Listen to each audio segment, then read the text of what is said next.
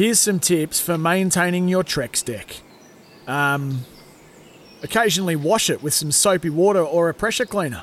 Trex composite decking is low maintenance and won't fade, splinter, or warp. Trex, the world's number one decking brand. Palmerbet on the edge of the box. Oh, it's a straight up screamer! Download our app today and enjoy straight up screamers this FIFA World Cup with great odds, great promos, and same game multi at Palmerbet. Gamble responsibly. For gamblers' help, call 1 800 858 858. Big talk, big opinions, the panel. Talk, talk, talk me, yeah. panel this morning, and uh, I'm thrilled to be joined by uh, Ricky Swannell from Sky Sport fame. Of course, uh, has been at uh, in Tokyo at the Olympics, but home now out of quarantine. I'm sure she's pretty happy about that. Jimmy Kayes, uh, of course, uh, is uh, a noted correspondent on a lot of things, and of course, is the producer of. a number of shows at Sky in particular as well, particularly focusing on rugby. Ricky, can I start with you, please, this morning? Good morning to you. how good is that damned Adams family, eh? Uh, you know, a, a phenomenal. Unbelievable. I mean, genetically blessed, clearly, um, with with some of the attributes that you that you look for in athlete, height, power, um, and all of that. But uh, but the dedication as well. And I just, gosh, it was as, as well as marveling at how good Lisa Adams was. Remembering she only took up the sport a, a few years back.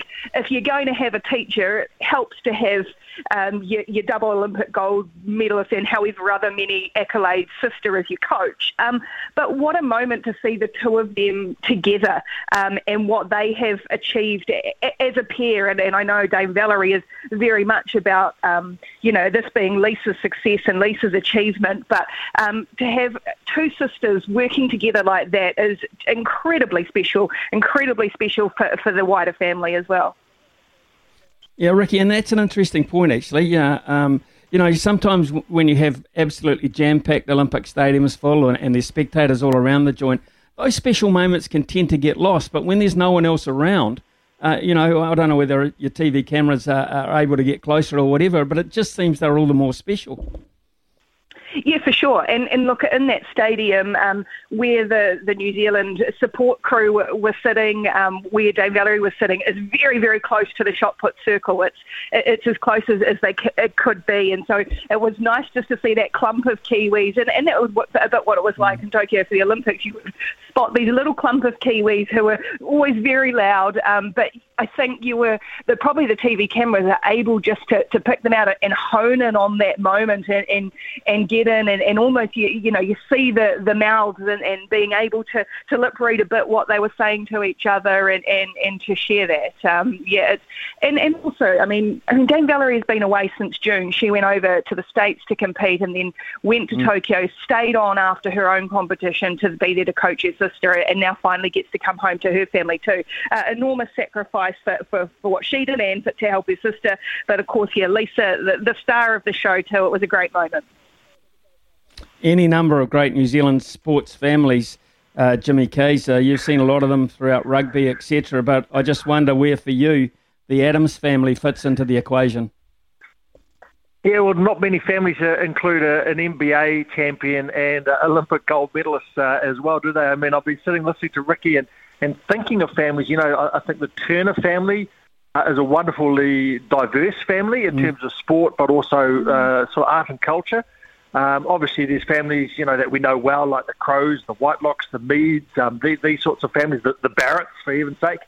Um, but yeah, this is this is really special, I think. And and as Ricky said, you know, having your big sister there and uh, that beautiful photo that we've seen uh, of them hugging afterwards uh, was, was pretty cool. So no, this this family would have to rate as one of the most uh, unique and special families in, in, in New, New Zealand sport. I mean, they'd be up there, as I say, with and also the Hadleys, uh, who you know pretty well, Smithy. Um, mm. We've had some yep. amazing families, haven't we?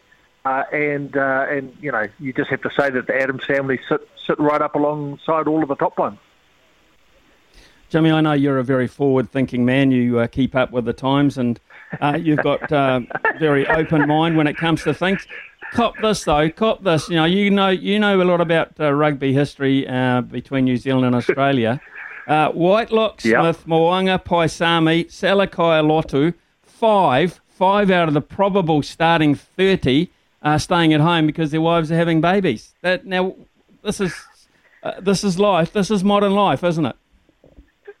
Yeah, it is modern life, um, and it's good to see, isn't it? You know, uh, I think it would be slightly different if we had open borders at the moment because I know that a couple of those All Blacks would have gone and then come back, but obviously they can't do that mm. because they can't get into MIQ and, and those sorts of things. Uh, but yeah, that is life, and you add to that, um, you know, Shannon Frizzell's not there because he's still waiting for his court case to be resolved, and uh, Dane Coles isn't there because he's injured. Um, so that takes the total to seven who, who, who were likely to will feature in the 23s at least. Uh, it's an interesting sort of a test match, isn't it? It's a very interesting from an All Blacks perspective if that continues through to when they play South Africa because I, I think if uh, All Blacks at full strength took on South Africa, I'd beat them. But an All Blacks team without Richie Mo'unga, um, Aaron Smith, Sam Whitelock in particular, and add into that actually Sam Cane, all of a sudden you start to wonder. Yeah, Ricky, what, what, uh, I mean, obviously, you know, it is something that we're, we're going to have to get used to, players uh, toing and froing for these uh, personal family reasons, which you, you, obviously you can't deny them in this um, modern era. I can't see Colin Meads, BJ Lochore, Ian Kirkpatrick staying at home. I mean, I could be completely wrong. They may have, you know, they may would have uh, in this day and age um, reverted, but it, it is a little strange uh, uh, in that, in my way of thinking. But I'm probably the strange one here, aren't I?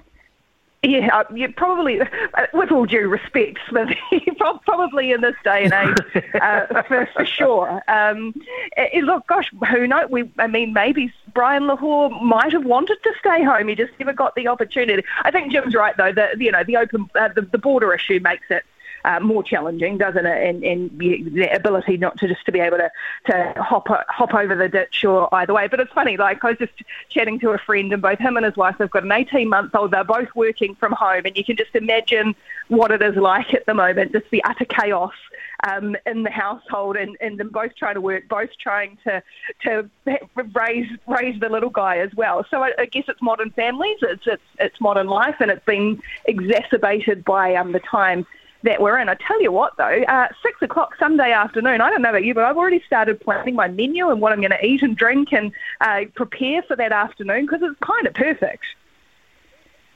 Oh, I think it's the perfect time yeah, slot. I, Absolutely. I tell you what, when those kids are three years old, all those All Blacks will be keen to get away on tour. we,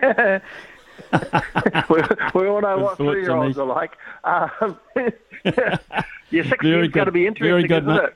it? It's yeah. It's going to be up against the news. Oh, no. oh, well. Well, well. you know what the news... news hey, Jimmy, you, you don't you know what the news is going to say anyway, Jimmy. Don't. hey, look, yeah. we'll get back to that uh, perhaps, and we might ask you about our new All Black captain as well.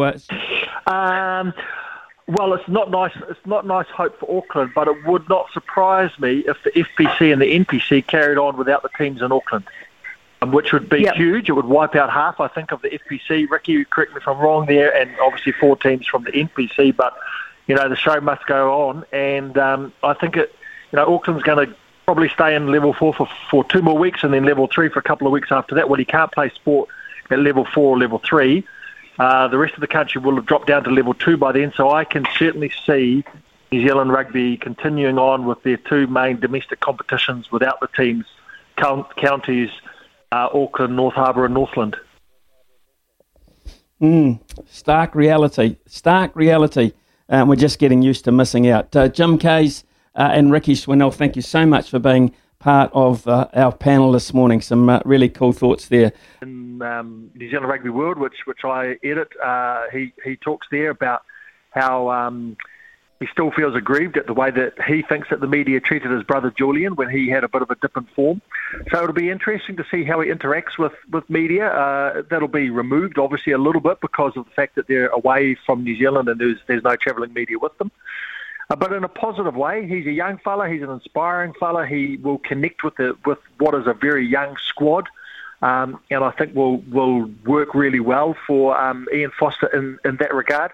And look, we can't argue with the fact that he's a fantastic player. And I think to be the All Blacks captain, you have to be one of the best in the in the 23. um, if not the best, and, and he's certainly up there. He's he's got a huge engine on him, and he'll keep going for the for the full 80, as the cliche goes. And, and in that regard, you can't fault his selection at all. Certainly deserves to be there as a player, uh, and I think will be a really really interesting leader for the All Blacks. Yeah, interesting one for me, Ricky, is because the, the I think if the, you were running a book on it at the TAB, the, the pretty warm favourite was Codie Taylor. Uh, but the way I read it, uh, with um, with Ardie being the, the the captain, and then you've got uh, Beauden and uh, Brodie Retallick as uh, vice captains, uh, Codie doesn't seem to fit the mix there, and I, I just kind of wonder why. Is it because he's probably not going to play 80 minutes at, at any stage, or um, what, is there anything else to read into that? Yeah, yeah, I, I, I don't know. I, I, I just I do wonder if it is more a reflection of Ardie as opposed to a reflection of Codie, and then putting, you know, slotting the pieces together. I mean, Codie Taylor's still very much a, one of the leaders of the All Blacks and, and, and part of that leadership group, isn't he? Um, I think Ardie is, is that uh, very, not that Codie isn't either, but that very inspirational, follow me kind of guy. It's a very aspirational uh, appointment in terms of the overall look and, and, feel of the All Blacks. As Jim said, I think, gosh, going back to when we were chatting before about the modern day, I mean, Ardie Savea is very much the modern day rugby player, isn't he? With business interests, he's very socially aware. Um, it does speak his, his mind as well. Um, I don't know if any of those kind of factors come into play in, in appointing a captain.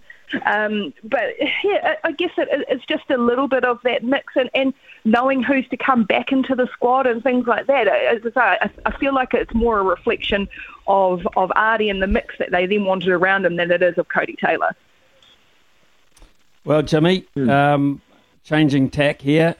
Uh, can we say goodbye to this Warriors season? And uh, I suppose if your if your goal is to make the playoffs, yeah, if your goal is to make the playoffs, uh, it's it's a fail, isn't it? It's an out and out fail, despite um, all the things that are up against them. Yeah, look, it is a fail. You're, you're absolutely correct in that regard. Uh, but the last part of your sentence is, is, I guess, a really telling one, isn't it? You know, there's is there another team in world sport that's had to play their whole season away from home? Um, yeah, sure, they've set up a home base in Australia and those sorts of things, but it doesn't beat being at home, does it? Doesn't beat playing in front of your own fans and you know, we all know that there are times when a when a crowd lifts you. There are games that you win at home that you shouldn't have won at home, uh, simply because you've been at home. So, I think there's huge mitigating circumstances to the Warriors not making the eight, but but it is regular occurrence, isn't it, that they don't make the top eight? You know, why is that? I mean, there just seems to be something missing at the Warriors that means that they're not a consistent side, that they're not a side that's going to, you know, threaten those top teams. And and I don't know what it is. I don't follow them close enough, but um, you know, death axes and this is our year. Oops, it's not our year. Those are perhaps the three most predictable things in life. oh yes. Okay, Ricky, your turn. Uh, I mean, Jim, Jim's spot on. Look, I, I, you know, the last year and a half or two years, it does give them some mitigation, and probably it's going to go into next year as well isn't it? Look, you know, looking at the way things are um, in the state of things. But that doesn't mean it's not hugely frustrating. Uh, you know, another a new coach comes in, and it's really no different to to the previous or the previous or the previous. And I mean, if anyone had the mm-hmm. answer, we wouldn't be having this conversation over and over again like we have every year for the last however many years now. Um, and, and I don't know. You wonder again at what point. What do they look at again? It's it's always the coach that's that's first, but does that change anything? No, because it hasn't changed anything uh, for years. Is it the personnel? Does every time somebody new sign, you know, Shaun Johnson's coming back to the club, or you know, they've got this. This is this is the key part, the the, the missing piece, and and there just is. I don't know. It's something ingrained in the fabric of the club. Uh, you know, we, we've all gone round and round in circles on these things time and time again. Um, you look at teams like the Storm, team, like you know, that have just got that winning, hard-nosed attitude and everything that they do. There are they, there seems to be no obstacles in their way um, every time on and off the field. And oh, uh, yeah, I mean, how long's a piece of string? And, and yes, we you know you do give them that mitigation because of the year of the year that's been. But if we're having this conversation this time next year, I don't know what to do. Blow it all up and start again. Uh, Ricky, um, just finally, what are we thinking here? Uh, by the way, Bryson DeChambeau just missed a three footer for about a million bucks and a million and a half bucks, so we're going down another playoff hole. Um, just that's just by the by. Uh, Ricky, what are we expecting this afternoon? And I'm talking from a sporting spe- point of view here. Uh, and the announcement, are we are we going to remain on hold? Clearly, Auckland's not looking good. The rest of the country, uh, are we getting back to any sort of uh, outside activity as such? Well, I don't think so. I mean, we're to be put it bluntly in Auckland. I think we're pretty stuffed. Um, I'm going to enjoy the, the four walls of my house for quite a bit longer. Uh, yeah, I mean, we could. I would at a guess looking at the middle of September maybe for, for the rest of the country to get back up and running in terms of kids sport, uh, club sport, and, and hopefully some high level, some some NPC, some Farah Palmer Cup fingers crossed for the Aussie net, uh, the the England netball series because that's slated for mid mid to late September. But I think we've still got a, another couple of weeks of grinding away, unfortunately, particularly up in Auckland. Jimmy, mm. Jimmy, just play the optimist game for a second. Give us some hope. Sorry. um, well, it's not nice. It's not nice hope for Auckland, but it would not surprise me if the FPC and the NPC carried on without the teams in Auckland. Um, which would be yep. huge. It would wipe out half, I think, of the FPC. Ricky, correct me if I'm wrong there, and obviously four teams from the NPC. But you know, the show must go on, and um, I think it. You know, Auckland's going to probably stay in level four for, for two more weeks, and then level three for a couple of weeks after that. Well, he can't play sport at level four or level three. Uh, the rest of the country will have dropped down to level two by then, so I can certainly see New Zealand rugby continuing on with their two main domestic competitions without the teams, count, counties uh, Auckland, North Harbour, and Northland. Mm, stark reality. Stark reality. Um, we're just getting used to missing out. Uh, Jim Kayes uh, and Ricky Swannell, thank you so much for being part of uh, our panel this morning. Some uh, really cool thoughts there. It's Tyre Power's Big Footy Final Sale. To kick things off, you can get the power to buy three and get one free on selected Toyo passenger car and SUV tyres. Tyre Power's Big Footy Final Sale can't last. Visit tyrepower.com.au now.